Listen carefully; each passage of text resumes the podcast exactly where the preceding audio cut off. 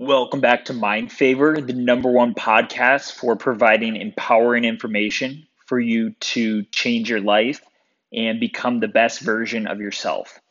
So, in this video, we're going to keep it really short and straight to the point and cover three shocking things that you may not be aware of when it comes to sugar.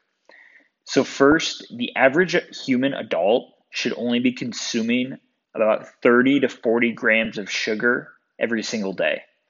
To put that into context, the average soda, like a Mountain Dew, has about 70 grams. So, in one drink, you're consuming nearly twice the amount of sugar that you should be taking in. And this also includes fruit as well. A lot of people think that if they eat a bunch of fruit, they're going to be off the hook. That's certainly not the case.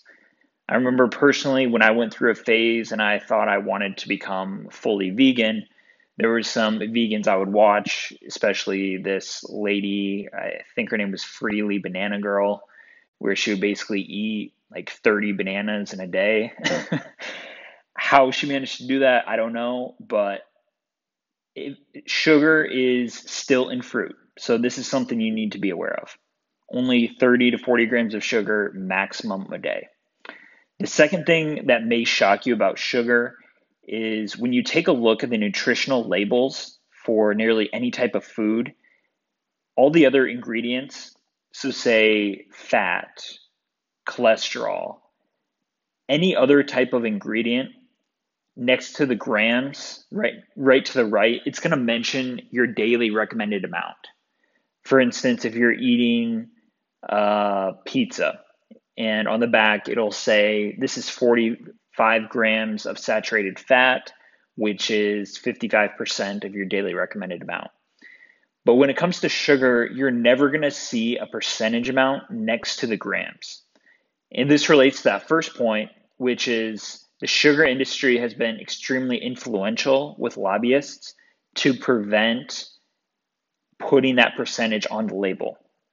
Because if people were drinking a soda and they took a look at that and saw that they're drinking 250% of their daily recommended sugar, they would say, Holy shit, to themselves. And it would get people to start to think, right? And if you're trying to control people, that's the last thing you want is to be is to have people starting to think. So that would be the second thing. Just be aware that a lot of these labels are not going to give you accurate estimates of how much sugar you should be consuming. So this is something you need to do on your own. And the third tip we will cover here is there was a report recently that came out from the CDC where they estimated that 100 million Americans are either diabetic or have their blood sugar at pre diabetic levels, right? So that's not saying there's 100 million people currently with diabetes. But what that is saying is there's 100 million people out there where if they keep doing what they're doing and they don't change course and things just remain the same, they're going to be pre diabetic or diabetic. And this is a pretty scary statistic because 100 million people, that's basically a third of all of Americans.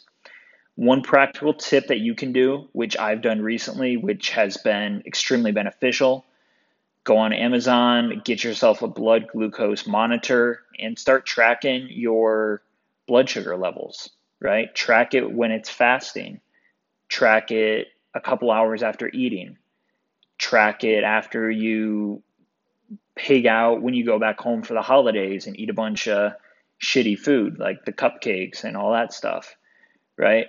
This is just another example of taking personal responsibility for your health and why do you have to wait until once a year or whenever you're feeling sick before you go to the doctor to actually get those metrics for how you're feeling and how you're doing? Right? This is a very inexpensive way to put control back into your hands and start monitoring your health. You know, it's it's not comfortable, I'll admit. When I first got this, I was being kind of a bitch about it because I'll, I'll, I'll be honest, right? There's something unnatural about pricking your finger. You know, you're purposely hurting yourself to draw the blood for the test. But I was actually pretty surprised with it not marking up my finger.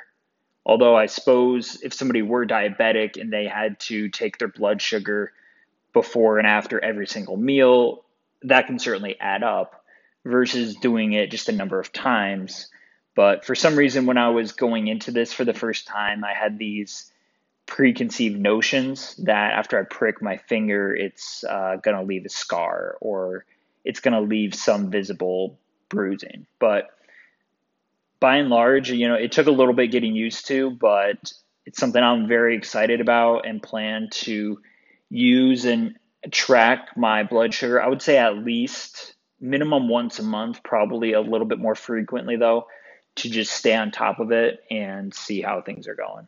So that is it for this episode here. Like I said, I just want to keep it short, straight to the point. Thank you for watching. If you like this content, consider subscribing or following, and we'll catch you in the next episode.